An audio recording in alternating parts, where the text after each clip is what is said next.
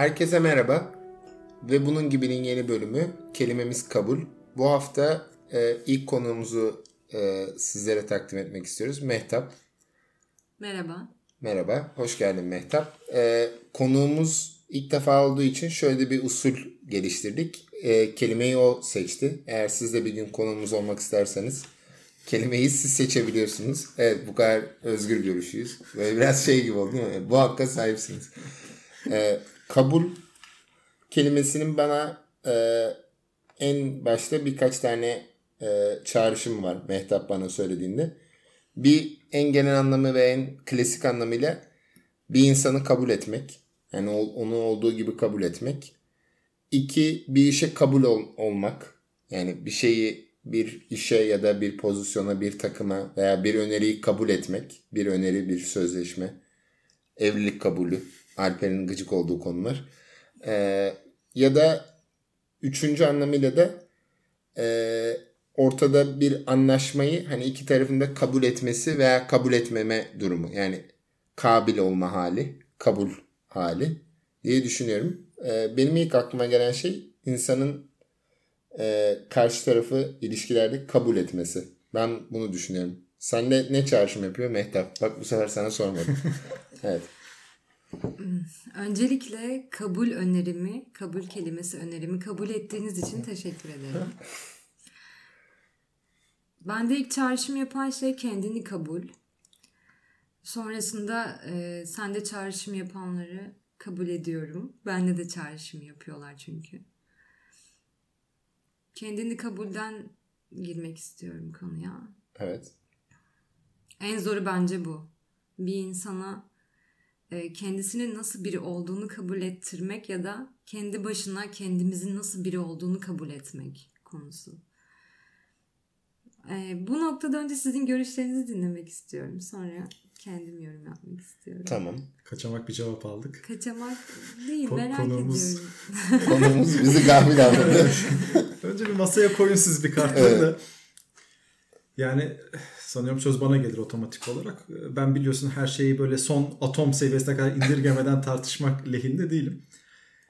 Yani e, kabul nihayetinde beşeri bir kavram. Yani e, bir şeyin kabul edilmesi için kabul etme imkanına sahip olan birinin olması gerekiyor. Bu otomatik olarak özgürlük tartışmasını getiriyor. Yani hani, e, özgür iradeyi tartıştık, bilgiyi tartıştık, iradeyi tartıştık, şey yaptık ve bunların hepsi aslında nihayette kararlarımızın konusu olan şeylere geliyor. Kabul ve kabul etmemek bir seçenek altında ortaya çıkar. Yani kimse durduk yere bir şeyi kabul etmez. Yani önce birinin bir şeyi arz etmesi gerekir. Yani o şeyin ortaya konması hmm, evet ben bunu istiyor muyum istemiyor muyum tartışmasının dönmesi lazım. Bu tartışmanın dönebilmesi o kişinin bu özgürlüğe sahip olmasını gerektiriyor. Haliyle sorun şurada olacak. Ee, madem bu kadar insanın kendisinden daha doğrusu maddi dünyamızdan değil de manevi dünyamızın niteliğinden başladık. Gerçekten bir insan kendine ilişkin olan olguları kabul edebilme özgürlüğüne sahip mi? Çünkü aslında bir tane tercihin var olduğu bir yerde kabul buna ilişkin olmuyor. Kabul etmiyor. Ben kendimi kabul etmiyorum kardeşim. Ben ben böyle olmayacak diyebilme imkanımız var mı? Çünkü kabul edebilmek için aslında bir şeyi reddedebilme imkanımıza sahip olmamız gerekiyor. Bu özgürlüğün varlığı burada çok tartışmalı bana göre. Ee, şu noktada senin dediğini anlıyorum ama e, Mehtap'ın dediği sanki ilişkilerin yani özellikle benim aklımdaki ilk çağrışım oydu. Mesela bir insanla dostluk, ilişki, aşk veya herhangi bir şekilde bir ilişkiye girdiğinde veya müvekkil ilişkisine girdiğinde o kabul etme sürecinde şöyle var ya bir potansiyeller var. Yani o kabul ettiğiniz şeyin mesela bu bir uzlaştığınız bir saat olabilir. Karşılıklı talepler olabilir. Ya da ilişkiden beklentiler olabilir. Zaman içerisinde şöyle bir şey oluyor. Bir karşı tarafın kabul dediği şartlarla senin kafandaki kabul arasında bir farklılaşma oluyor. İkinci olarak senin kendini kabul etmediğin varsayımda ki benim Mehtap'ta Mehtap'ın dediğinden ilk aklıma gelen şey o. Bizim kendimizi kabul etmemiz şu açıdan. Yani atıyorum ben böyle bileyim. Evet ben bazı durumlarda işte mesela kendi adıma konuşmak gerekirse ben kendimi açıklamaktan nefret eden bir insanım. Ben hani bir durum olduğunda yeterince kendimi açıklayınca e, bunu kabullenemez bir durum oluyor. Hani ve ben bunu biliyorum. İnsanlarla da kurduğum ilişkiler diyorum ki bana bu kadar açıklattırma, izah ettirme. Hani bir noktada bırak. Abi niye şöyle yapıyorsun? Niye böylesin? Niye bu böyle? Hani o mesela ben beni olduğu gibi kabul etmesini istiyorum. O diyalog düzleminde de. Hani e, bir şey detayına kadar inmeyi seviyorum evet. Ama bir noktada da hani niye böyle yaptın? İşte atıyorum metrobüse metrobüsle niye Çağlayan'a gittin? Niye vapura gitmedin? Niye şuna gidiyorsun? Gibi. Yani o aslında kendini kabulü hem bir e, manen anlamda hem de fiziksel olarak da hani evet ben böyle biriyim. Mesela strese gelemiyorum. Ya da işte e, ilişkilerden beklentilerim bu gibi. Sanki orada kabul ve kendini kabulle benim aklıma gelen şey biraz daha bu. Hani olduğun gibi ya da kendini rahat hissettiğin gibi bir noktada algıladım bilmiyorum. Mehtap sen kendini kabulden ne anlıyorsun?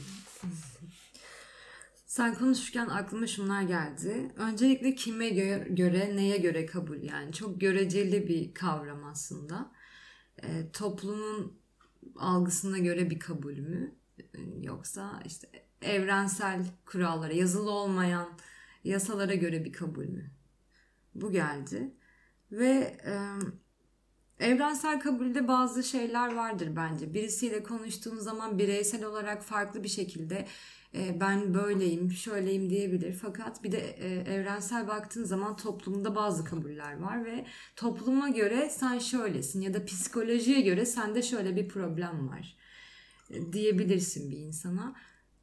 Örneğin bir danışan gelip senden bir şeyin şifasını istediği zaman önce kendisini kabul etmesi gerekir. Aynı zamanda bir psikoloğa ya da bir hastaneye gittiği zaman kendisindeki problemi kabul etmezse bunun çözümüne gidemez. Yani bunu iyileştirmek istemeyen birisi bunu yapamaz. Tam tersi şekilde de bunu sığınma olarak kullananlar da var. Ben böyleyim kardeşim, ben böyleyim, yapacak bir şey yok.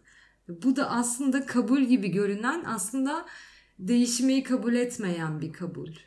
Bence yapay bir kabul yani. Hani aslında ona söylediğin zaman sendeki problem şu şu şu dediğinde kabul etmeyen bir insan. Ama ben böyleyim kabul ediyorum deyip kesip atıyor. Kabullenmemeyi getiren bir kabul. İlginç. Bunlar geldi aklıma. Yani bu bir kabul değil ki. evet bu, onu diyorum bu ben. Bu bir beyan. yani ben, ben böyleyim bir kabul değil bir beyan ortaya çıkarıyor. Fakat e, ben bu soruyu sormadan kaçamayacağım bir toplum düşmanı olarak. Ee, kabul edilen şeyin doğru olduğunu veya bir şeyin beyanla kabul arasındaki farkını yani kişinin ne olduğunun tanımını kim çizdi?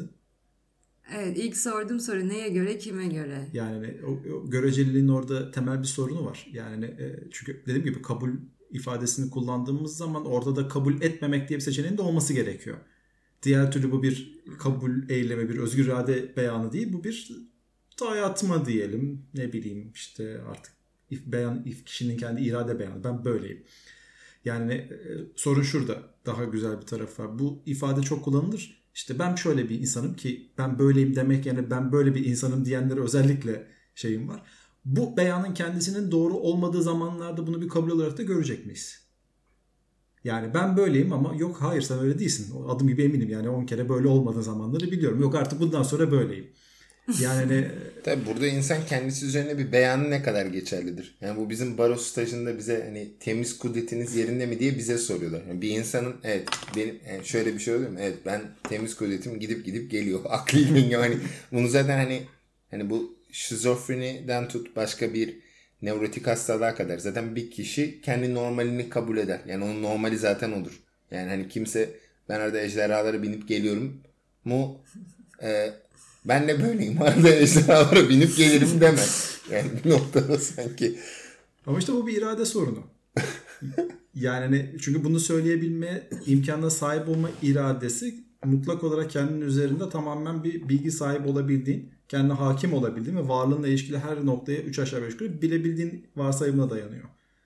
Bilebiliyor muyuz? Bu, ben bunu ben böyleyim dediğim zaman da aynı şey geçerli. Sen sen böylesin ve böyle olmalısın diyebildiğin zaman da geçerli.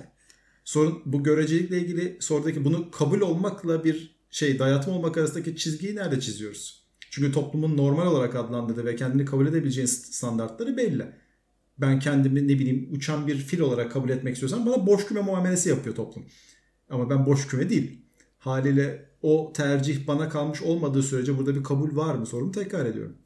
Ben deliyim diyen deli değildir cümlesi geldi aklıma.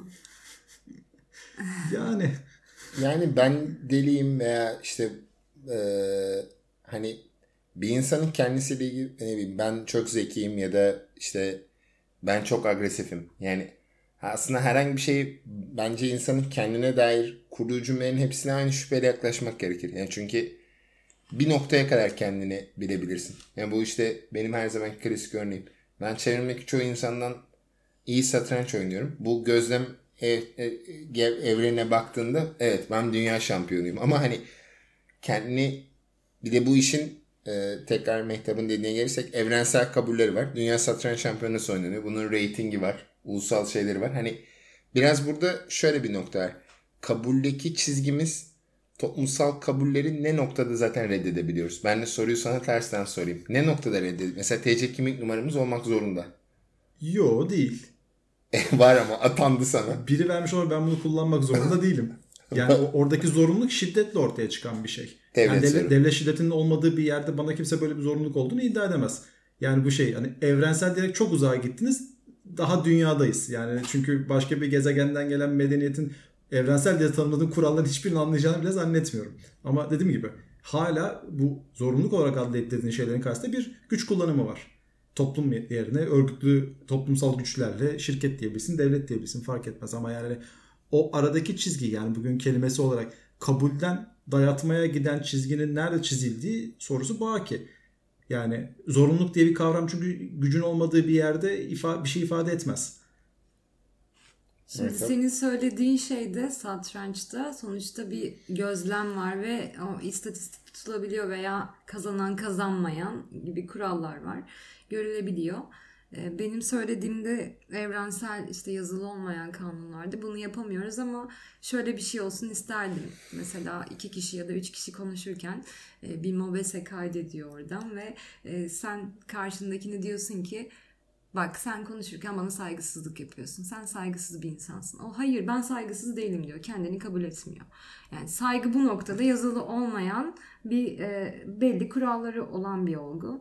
Ve orada o noktada birileri gelip inceleyip evet belki biz işte sosyoloji uzmanı bir Birileri ki- psikiyatri işte söylediğim şeyler ya da toplumdan e, herhangi 10 kişiyi getirip videoyu izletip bu kişi saygısızlık yaptı mı yapmadı mı bir konsey toplanması gerekiyor. Yani görecelilik burada işte. Ama o Toplum- konseyde çoğunlukla gülüp gülüp e, geçilecek insanlar olabilir. Yani ben çoğu sosyolog veya bu konuda profesör olan insanların görüşlerinin bayağı hastalıklı olduğunu e, bi- bizzat deneyimledim. Yani az çok televizyon izlediğim zamanlardan ya da YouTube'da gördüğüm zamanlardan yani o uzman diye kendini addeden insanlar zaten esas dehşetin sebebi. Yani e, hani herhangi bir kadın programını açtığında kendini psikolog ya da sosyolog diye tanıtan YouTube e, düşen videolarda korkunç söylemler var. Yani Halk keşke oylaması olmasa. mı yapalım o zaman? Nasıl? Yo bence e, bunun burada bir uzlaşıya varmak yerine yani burada bence bir uzlaşı mümkün diye. Çünkü sana bana göre veya ona göre normal veya kabul değil. Burada daha çok ha, o masa metaforu yani demokrasinin temel şeyi. Yani masaya oturma. Yani diğerlerine işte özgürlüğün tanımı nedir?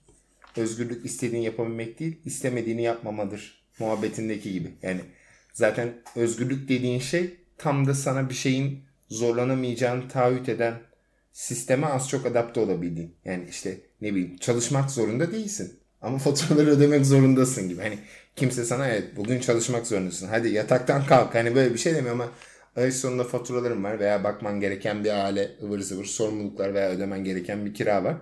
Aslında tam olarak bizim bu irade veya özgürlük tanımımız işte ne bileyim e, hani hapis, hapishanelerimizi kendimiz seçtiğimiz için hapishanede değil değiliz aslında. Yani bir nevi ilişkiler veya toplumsal normlar veya fikirlerimize bariyerler koyuyoruz ya. Yani ben filtresiz konuştuğum ortamlar oluyor. Ama mesela bu podcast dahil olmak üzere bir yer bir yanda bir noktada bir filtre koyuyoruz. Niye? Diğer taraf tarafından kabul edebilme ihtimali. Yani o ihtimali oynuyorsun ya. Yani çok uçuk bir fikir söylemiyorsun. Evet arkadaşlar bugün bir işte danayı, danayı keselim ya da işte e, tefeciyi öldürelim. Raskolnikov'un hani tefeci kadını öldürelim fikri hani ya başta komik gelir ya e, sen gaza gelirsen ben sadece şaka yapmıştım deyip geri adım atabilirim. hani buradaki o zaten bir normal kabulümüz var ya bize öğreten ilkokuldan beri. Hani bu gerek din ahlak gerek senin dediğin gibi eğitim. Yani bir şekilde zaten bir norm ve normale dair bir sağduyumuz var. Yani biraz buralarda sanki hani Masa bir uzman yani değil de. demek istiyorsun. Evet masa var. Yani masada az buçuk oturuyoruz. Hani ne bileyim mesela ilkokulda hocamızı dinliyoruz veya parmak kaldırma kültürü. Hani biri durup dururken parayı ben çok verdim. Beni dinleyeceksin hoca. Hani bunu diyen biri ilkokulda vardı bu arada. Çocuk bizim benim babam çok zengin. Beni dinleyeceksiniz diye ben buna Masa yokmuş o zaman. işte tam burada da ona e, şu an için masanın olmadığını anlatıyorsun ama daha sonra televizyon kanalı sahibi olup istediğini yaptırabilirsin. hani kapitalizm böyle bir özgürleştirici yanı var. Evet. Benim verdiğim örnekte ama e, yani mesela o görüntüyü izleseler herkesin evet söz kesen birisi varsa evet söz kesti diyebileceğini düşünüyorum. Bu tarz kabullerden bahsediyorum. Yani izlediğin zaman o kişi senin sözünü kesiyor ve saygısızlık yapıyor. Yani saygı gibi bir e, kalıptan bahsediyorum. Bu noktada e, herkesin göz göre göre kabul edebileceği bir şeyi bile kabul etmeyen kesim var.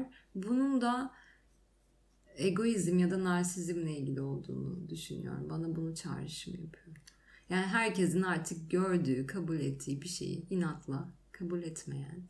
Belki o mobese kaydını bile sunsan onu hala kabul etmeyecek karakterler. Biraz böyle dert yanmak gibi oldu.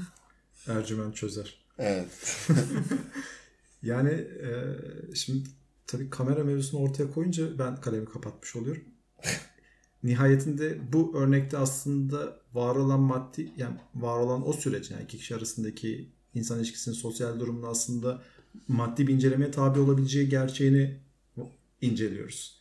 Yani o kamera görüntüsünü elde etmiş olsak varsayalım ki, ki zaten bu alanın inceleniyor olması kendi başına bir sorun zaten ama o görüntüyü elde ettik ve göstermeye başladık. E, Dünya nüfusundan belirgin bir şekilde doğru şeyi alamazsak yani şudur veya budur kararını alamazsak ne olacak? Çok büyük bir ihtimal alamayacağız. Çünkü bahsettiğimiz kavramlar dünyanın hani neredeyse bir sınırdan öbür sınıra değişen şeyleri. Yani e, bir masa var bu anlamda. O birçok masa var. Tam Sorun- evet. Tam bunu soracaktım. Yani bir bir insanın sözünü keserek Yok, sormuş oldum.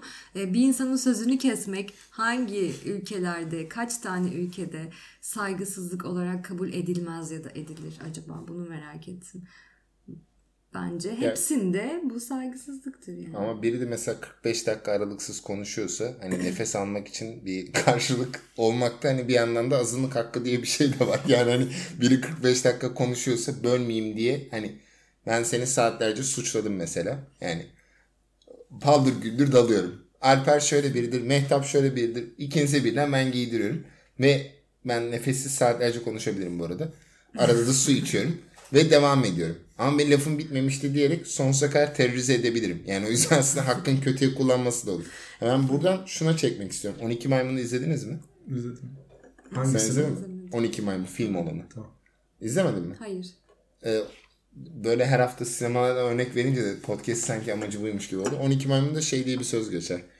Ee, bugün delilik dediğiniz şey yarın düzeniniz olacak. Yani yine Alper'den rol çalmış olacağım ama mesela KVKK kapsamında mesela WhatsApp veya Facebook'a verdiğin bilgileri bundan 30-40 yıl önce para verip alamazdın. Yani ama şu an bir algıda yani o kadar maddi bir değeri var ki bu bilgilerin. Yani şu an bizim WhatsApp'ta, Facebook'ta, sosyal medyada verdiğimiz bilgilerin veya söylemlerimiz bizim siyasi tutumumuzdan tut e, dini yönelimlerimize veya radikalleşmemize kadar her yerde bir yerlerde sen bir dosya olarak tutuluyorsun Westworld'daki gibi.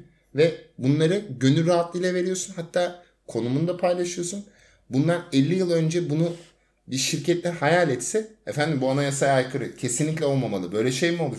Benim nereye gittiğimi nasıl bilecek? Şu anda e, Google'a konumunu açtığında sen aslında bir yere gitmek için yaptığında sen bunları kendi rızanla keyifli bir şekilde veriyorsun. Yani aslında bir zamanlar delilik olan şey bugün gerçekten normal. Hatta bunun için para ödüyorsun. Yani e, daha fazla e, insanlarla çıkmak işte sosyal medya uzmanlığı alıyorsun vesaire vesaire veya takipçi satın alıyorsun. Hani bir yandan da böyle bir şey var. Hani topluma burada Alper'in topluma güvenmeme dediğimiz şey. Yani o Mobese kayıtlarıyla izlettiğimiz ilahi kontrol eden kişi ya da en doğru kişileri kastet yani en doğru akademisyen sağduyu ve jüriyi topladığımızda dahi bu toplumun şu anki norm ve değerlerine göre olduğu için ne kadar doğru? Yani aslında bu kişiler yaşlılar heyeti mi kurulması gerekir? Doğru olabilir mi? Ben de? tam olarak bunu tartışmıyorum. Doğru ve yanlış. Yani bir ne, öznel şey başka bir öznel şey endeksleyerek bir sonuç elde etmenin imkanı yok. Evet. Ha, soru şurada.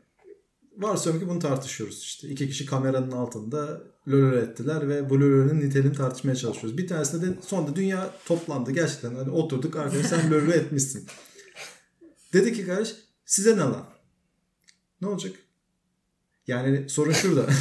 yani, e, sor- Kendimi gördüm şu an evet. Soru, soru şurada. Yani e, bir tarafın yargısının öbür tarafın kabulü olması gerektiğini ve bunu mesela senin örneğinde verdiğin şey oydu. Hani hala kabul etmiyor. Velev ki etmedi. Bana göre de can sıkıcı bir şey. Çünkü yani sinirimi bozuyor, toplumsal düzeni bozuyor, rahatlığı bozuyor, eşitliği bozuyor, birçok şeyi bozuyor olabilir. Ama yani nihayette karşı tarafa hani bunu yaptığını söylediğim zaman e demesiyle hani boyun eğmesi arasındaki farklılık nerede? Çünkü yani burada öngördüğümüz şey biz sana bir şey uyguluyoruz. Yani seni dışlamayı göze alıyoruz. İşte seni işte videonu işte herkese gösterip rezil etmeyi göze alıyoruz. Her şeyi yapıyoruz. Buna rağmen E diyen birinin bu konudaki iradesini yani o bu anlamda kendini kabul etme işini diyelim toplumsal normlara göre neyle yargılayacağız? Parası varsa asla yargılayamazsın. Geç orayı. Yani Yani parası yoksa bir yerde birilerine ihtiyaç duyabilir ama Elon Musk gibi hıyarsa istediğini yapabilirsin. Şimdi jürideki bir insanın e, "E" demesi o adamın yine ben böyleyim demesiyle aynı şey bence. Tabii ki jüride onun yanlısı birileri de olmalı adalet için. Parayla satın alabilirsin. Fakat ben çoğunluğun öyle düşüneceğini zannetmiyorum. Ki e diyen birini zaten ben jüride tutmam yani. Eğer o jüriyi ben kuruyorsam. tamam. Yani sonuçta bir tanrımız var teknik olarak bu oyunda. Hani şey yapmıyoruz Ya yani. ve şunu da savunuyorum. Ee, Yüzyıllar geçse de bence bir insanın sözünü kesmek veya saygıyla dinlememek aynı kabul olacaktır. Yani bazı evrensel e, kanun kurallar var ve değişmeyecektir. Birini öldürmek, hırsızlık yapmak, yalan söylemek e, ve söz kesmek gibi düşünüyorum. Bunlar bence toplumlara göre değişmeyecek. Bu noktada iddia etmesinler artık. Tamam. imperatif gesetz var. Evet bazı normlar insanlığın ortak ahlak yasaları okey. Ama mesela fikri mülkiyetten ötürü şu an mesela Biontech kopyalanamıyor. Mesela sen aslında birilerini öldürmüş oluyorsun teknik olarak. Yani hani öldüremiyorduk. Adam diyor ki o fikri mülkiyet diyor ve birilerini öldür, öldürüyorsun açıkça. Çok dolaylı gitti ya devletlerin direkt kafasında Hayır hayır. insanlar var. hayır, hayır, hayır. Ben aşırı hani şu anda popüler diye söyledim. Hani o devlet şiddeti falan filan hani onlar Ya bırak devletleri hadi bunlar devlet ben naif haklı ya- olur naif söyleyecek ya. Sokakta insanlar öldürülüyor canım bu anlamda. hayır yani, yani naif naif anlamda dahi fikri Dolaylı. mülkiyetle birilerini öldürdün sen. Dolaylı yoldan çok fazla katilimiz var zaten. tamam, işte yok ama- GDO'lu ürünler. Yok işte tam onun bilinç yönetimi her türlü katiliz. Ya bana göre Masum zaten değiliz çoğu hiçbirimiz. insan, hayır, zaten çoğu insan ölü. Yani bir noktada da. Yani hani Evet, burada kapatıyoruz. Aslında bunlar hiçbir önemi yok. Evet. Evren bitecek.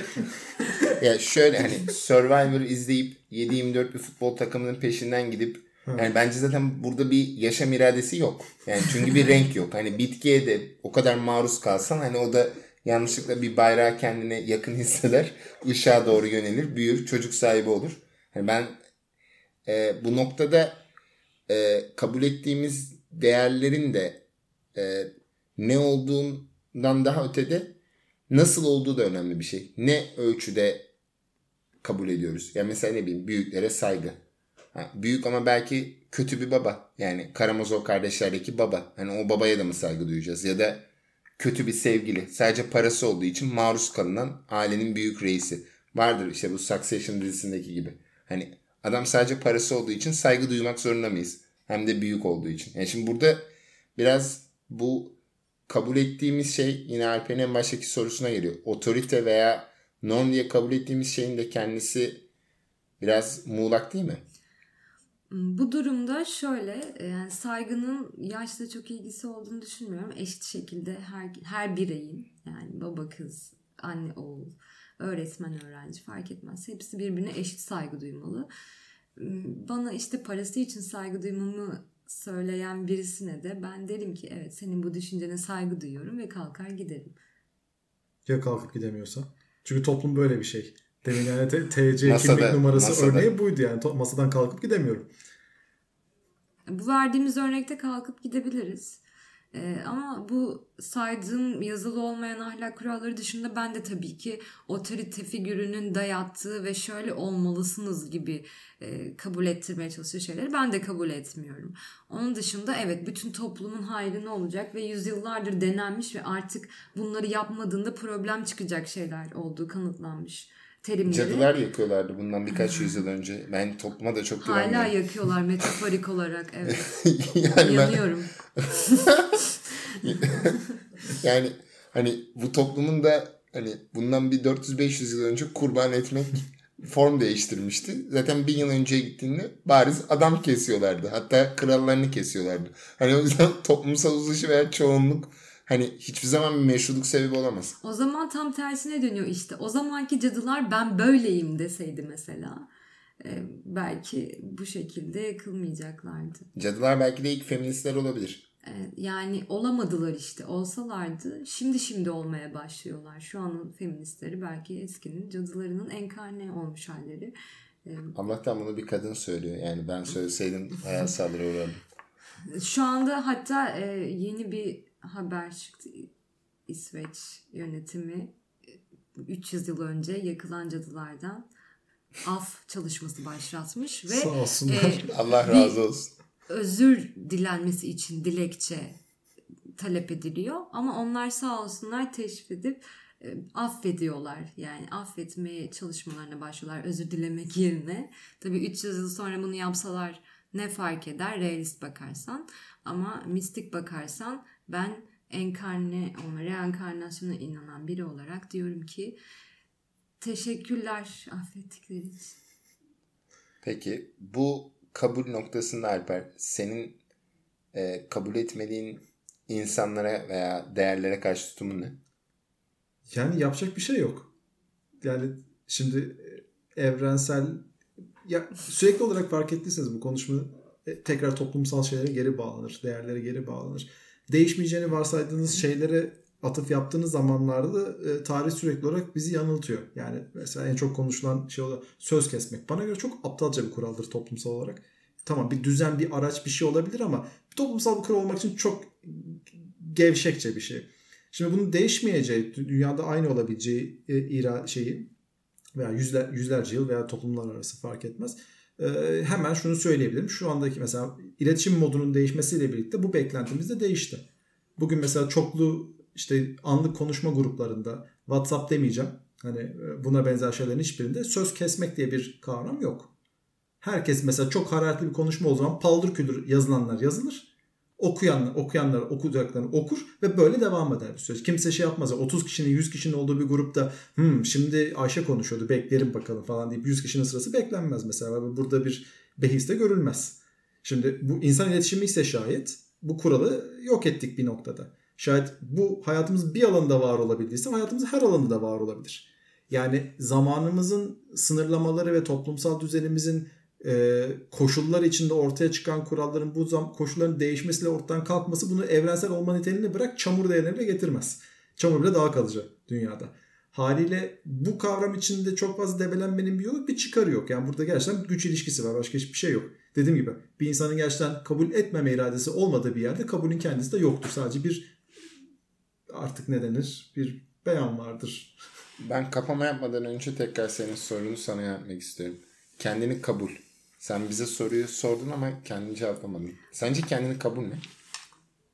Ben önce Alper'in son dediğine cevap vermek istiyorum. Tamam. Sosyal medya platformlarında da ben söz kesildiği an onu hissedebiliyorum. Bazı insanların da bunu sezdiğini anlayabilirim. 100 kişi de olsa 3 kişi de olsa orada bir insan seni dinlemeden kendi fikirlerini dayatıyorsa benim için o e, teknolojik bir söz kesmedir. Dolayısıyla masanın sosyal medyaya da analog olması fark etmiyor benim için. Ee, kendini kabul nedir? Evet, birinin sözünün kestiğini ya da kesmediğini kabul etmek. o zaman şöyle e, Ya toplumsal normlar veya norm kabuller Kabul üzerine biraz konuştuk. Ben yani peki söz kesmek istemiyorum. yeni bir kabul mümkün olsa ya da e, Evlilik anlamında. senin kafandaki toplumun normu veya kabulü nasıl olurdu? Ya da böyle bir şey mümkün mü? Yeni bir kabul olsa bunun eski kabullerin bir bütünü olmasını isterdim. Çünkü e, aslında bütün kabul etmeye çalıştığımız şeyin tek bir kabule gittiğini düşünüyorum. Yani tek bir gerçeğin olduğunu düşünüyorum. Bir gerçek varsa bu tektir ve e, dualite evreninde biz ona ulaşmak için çabalıyoruz. İnsanoğlu dinlerle, felsefeyle, bilimle o tek gerçeğe ulaşmaya çalışıyor.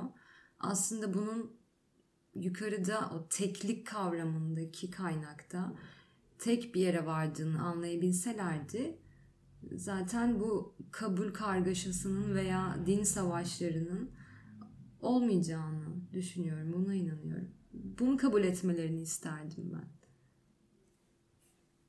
Alper? Yani bilimin doğru yolda olduğunu söyleyebilirim değilse. Özellikle bugün James Webb tele- teleskobunun fırlatılışına şahit olduk. Bunu buradan söylemek istiyorum tekrar. Tarihi bir andı bugün. Yani e, tek bir gerçeklik olduğu varsayımına e, uzun süre ben de şey yaptım. Dayandım. Yani e, nasıl ifade etmem gerekir? Bilebildiğimiz ve ölçebildiğimiz evren içinde en azından makro düzeyde bir şeylerin belirlenebilir olduğu benim için de kaçınım bana kalması gerekmiyor bu arada gerçekten böyle bir şey ama sorun işte e, bazı yerlerde bu işin biraz kafa karıştırıcı hale gelmiş olması oldu. Yani e, şayet atom altı noktalara indiğimiz zaman belirsizlik diye bir şeyle karşılaşıyoruz. Şimdi mesela yine şeylerden bu yakın zamanda benim çevremdeki ruhani insanlardan çok duyduğum bir şey. Kuantum kelimesini duymaktan tüylerim diken diken olmaya başladı. Şimdi e, hani belirlenebilirlik, belirlenememezlik ve bunun üzerinden gelen rastgelelik ve özgür iradenin bunun üzerinden inşası veya evrenin bunun üzerine inşası aslında bu bizim anladığımız anlamda, toplumsal anlamda anladığımız şeye aykırı düşüyor. Çünkü biz kendi dünyamızı belirlenebilir algılamaya çalışıyoruz. Yani o yüzden sürekli olarak bu tartışmayı yaparken aklımız gözümüz şeye gidiyor. Evrensel ilkeler, anlaşılmış şeyler, masalar uçuşuyor ortalıkta ama aslında böyle bir şey yok tam olarak. Fakat hani bu bir gerçeğin olmadığı anlamına gelir mi kendi evrenimizde? Yani bu sorunun bir cevabı benim açımdan yok. Bulabiliriz. Pek çok şeyin gerçekten tek bir cevap bulabiliyoruz. Yani iki insan arasındaki tartışmanın iki tane haklısı olamaz. Yani bu yakın zamanın saçmalıklarından bir tanesi bir kişi haklı olabilir, biri olamaz. İkisi de haklı çıkamıyorsa bir bilgi eksikliği vardır ortalıkta. Bu üzerine tartışılması lazım. Ama bu beşeri bir sorun. Yani iki tarafın da haklı olması aslında bir gerçeğe ulaşıldığı anlamına da gelmiyor. Sadece birinin diğer tarafa argümantasyon olarak üstün geldiği anlamına geliyor. Yani bildiğimiz her şeyi toplumsal olarak 3 kere 5 kere unutmuş durumdayız şu anda. Yani ne yani en basitinden ne bileyim Bohr atom modelini çöpe attık ve ama neredeyse ben bile lise hayatımda bunu öğrenecek hale geldim. Atomlar böyle etrafında dönüyor diye. Sonra lan ne alakası var atomlar döner mi falan diye şeye döndük. Burada Mehtap'ın dediği ego nefsani kısma geri dönersek bazen de bazılarını e, karşı tarafın verdiği saygı, sevgi ya da değer üzerinden e, diğer tarafa haklılığı bahşediyor ve diğer tarafta madem haklıyım o zaman üzerine tepinerek haklılığımı hissettireyim yapıyor. Bazen o toplumsal rolün verdiği e, gömleği giyerek e, pozitif anlamda o diğer tarafın ona verdiği ben haksız olabilirim seni dinliyorumu bazen kötü niyetle kullanıyoruz. Yani şimdi bu haklı olup olmamak da ötesinde ben şuna inanıyorum. Yani bu yine çok edebi olacak ama e, bu Raskolnikov'da geçen hani insanlar ikiye ayrılır. Hani bir e, kurallara uyan normal insanlar hani motomotu bu kelimeye geçmiyor ama bir de hani kendileri kural inşa ederler. Aslında bir, bir yandan da kabuller böyledir. Yani sen çok sıra dışı bir şey yaptığında kabuller yıkılır ve aksine inşa edilir. Yani bu sadece fizik teorisi olarak değil, sosyal teori olarak da ya da YouTube diye bir mecra çıkar. YouTube'da izlenme oranından para kazanılmaya başlanır. Yani bunu 40 yıl önce bir yani şu an YouTube'u bir dini tarikat olarak bile görebiliriz. Yani eskilerine etkisi. Cizvitler YouTube kadar takipçisi olmadı. Yani dünya tarihini değiştiren bir tarikattan bahsediyoruz. Ee, YouTube veya Google kadar etkili bir dini tarikat olmadı. Hani o devamlı e, suçlanan kilise var ya hani herhangi bir ilerlemeci şeyde hmm, kilise çok kötüydü. Cennetten yer satıyordu. Yani ben Google ve YouTube'un insan üzerindeki tahribatını kilisenin bir 15-20 katı yukarıda görüyorum. Yani man, algı manipülasyonu, seni dismiss etmesi, seni sesinin duyulmamasını sağlaması açısından yani Engizasyon mahkemesi gerçekten eli yüzü öpülesi insanlarmış. Öyle söyleyeyim. Bu arada sunucudan artık arsa satıyoruz biliyorsun. evet yani o yüzden hani bu Metaverse'de de arsa muhabbetleri falan da çıktı. Hani şu an Google ve YouTube'un yarattığı şey o fikir bambaşka bir noktada. Hani YouTube'da yoksan bazı sektörlerde gerçekten yoksun. Yani bu yakın zamanda Flu TV'deki Emrah Sefa Gürkan Adam aslında bilmem kaç diye biliyor bilmem ne. Adam Twitter fenomeni oldu. YouTuber oldu ve bilinir oldu. Ee, yani bu noktada da bu aslında kabullerin e, kendisi de çok göreceli ve zamanla değişen şeyler olduğunu düşünüyorum. Yani aslında o bundan 30 yıl öncesiyle bağımız bile neredeyse hiç yok. Yani Back to the Future'daki 1985 yılıdan çok çok daha ötede bir fikirsel devrimde yaşadığımızı düşünüyorum. Zaten Google ve YouTube gibi platformlar bütün din ve tarikatları hatta tüm bilgiyi kapsayan platformlar. Dolayısıyla evet daha güçlü olması muhtemel. Benim bahsettiğim şey yukarıdaki tanrısal frekanstaki o varoluşsal bilgiyi biz aşağıda bu dualite boyutunda ve düşük frekans maddesel boyutta tam olarak e, aynı dilde ifade edemiyoruz. Yani Babil Kulesi hikayesindeki gibi zaten. Herkes aslında aynı tek bir gerçek bilgiyi alıyor zamanı geldiği zaman. Ama farklı algılıyor ve farklı şekilde anlatıyor. Yani birisi gidip e, bir dini bir yolda anlatıyor. Birisi gidip teknolojik bir şekilde anlatmaya çalışıyor deneylerle. Ama aslında tek bir e, orada frekans ve birikim, bir bilinç bilgisi var. Sadece biz aynı bilgiyi farklı yollarla birbirimize anlatamadığımızdan dolayı sürekli tartışıyoruz. Bence tartışmanın tek sebebi anlaşamak değil. Bir noktada da varmak istediğimiz yerler de farklı oluyor.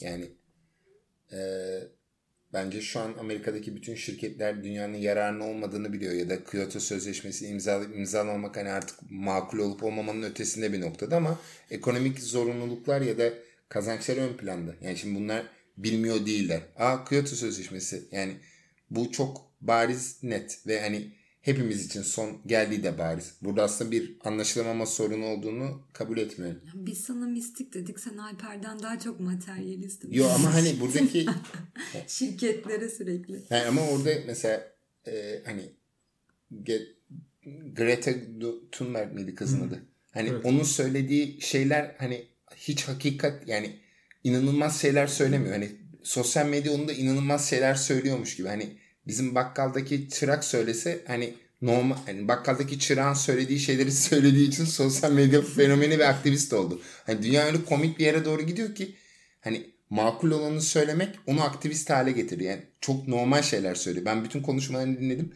Hani e, aykırı hiçbir konuşma yok. Ve Birleşmiş Milletler toplantısında bla bla bla dedi. Hani artık iyice saçmalaşma noktasında bir yere doğru gidiyoruz. Yani aslında herkese söz hakkının verilmesi ya da fikirlerin dinlenmesi noktasını çoktan geçtik. Bence aslında bazı şeylerde acil planlar da var. Yani kabul edilen noktalar da var ama maalesef çıkarlar da farklı. Yani burada biraz insanın kendi güdüleri ve hedefleri problemi çıkıyor. Yani gerek ülke bazında gerek şirket bazında. Mesela YouTube'un gerçekten ifade özgürlüğünü arttırdığını ben inanmıyorum. Erişim arttırıyorlar. Ben çok temel bir soru soracağım. Çok konuşamam. 42 var mı yani? Yani, Otostopçun Galaxy Nihayetinde evrenin son noktasında bir tane cevap çıkacak mı? Ben böyle düşünüyorum evet. Sen 42 var. Evet diyorsun. var. yani şöyle YouTube'dan ben artık seçkinin e, reklam aldığını düşünmeye başladım şu an.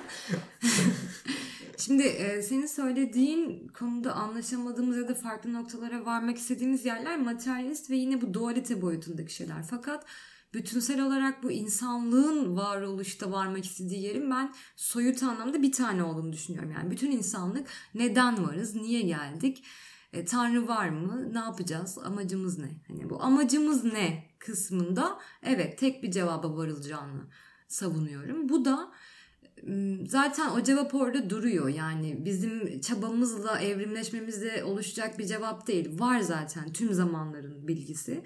Zaman bizim kafamızda oluşturduğumuz bir kavram olduğu için. Ee, ama her birey kendi gelişimi, ruhsal tekamülü sürecinde o noktaya gelip o bilgiye erişiyor ve bunu yine insanlara anlatamıyor insan diliyle. Ee, ve kolektif bilincin ilerlemesiyle de yine kolektif bir hazır olma anında o bilgiye erişiliyor. Bu şekilde bir döngü var. Yani zamanı gelen o bilgiye erişiyor. Bunu savunuyorum. Ben de zaten e, sabaha kadar anlatsam da hazır olmayan kişiye anlatamadığımı düşündüğüm şeyleri enerjiyle yaşatıyorum. Çünkü o kişi deneyimlemiş oluyor ve istediği kadar materyalist olsun. Deneyimledin mi? Deneyimledim. Evet. Bu noktada kabul edebiliyor. O zaman kader var mutlak kadar ve muğlak kadar var. Yani ölüm doğum gibi şeyler mutlak ama seçkim sana o zaman. Evet, muğlak kadar da biz Ama buradan kabulden son... çok uzaklaştık evet. bence. Biraz e, kabule doğru geri dönelim. E, çok ben... vaktimiz kalmadı o yüzden. Evet, evet. Ba- kabule doğru geri dönelim yani. O zaman hepimiz kabul edelim ki kabulden bayağı uzaklaştık. Ee, yani güldürmek ama şunu söyleyebilirim. Ee, yani şimdi hayata benim baktığım perspektifle realite arasındaki uçurumda e, kendimin doğru bir hayatı yaşadığıma inanmayı tercih ederim. Ama bu sadece kendimi kandırmak olur. Yani dışarılarda bir yerlerde e, Beyonce'in telifinden tut. E, hani şöyle düşün. Öyle bir dünyadayız ki işit denen bir örgüt benim kafasını kesti ve bu milyonlarca insana ulaştı.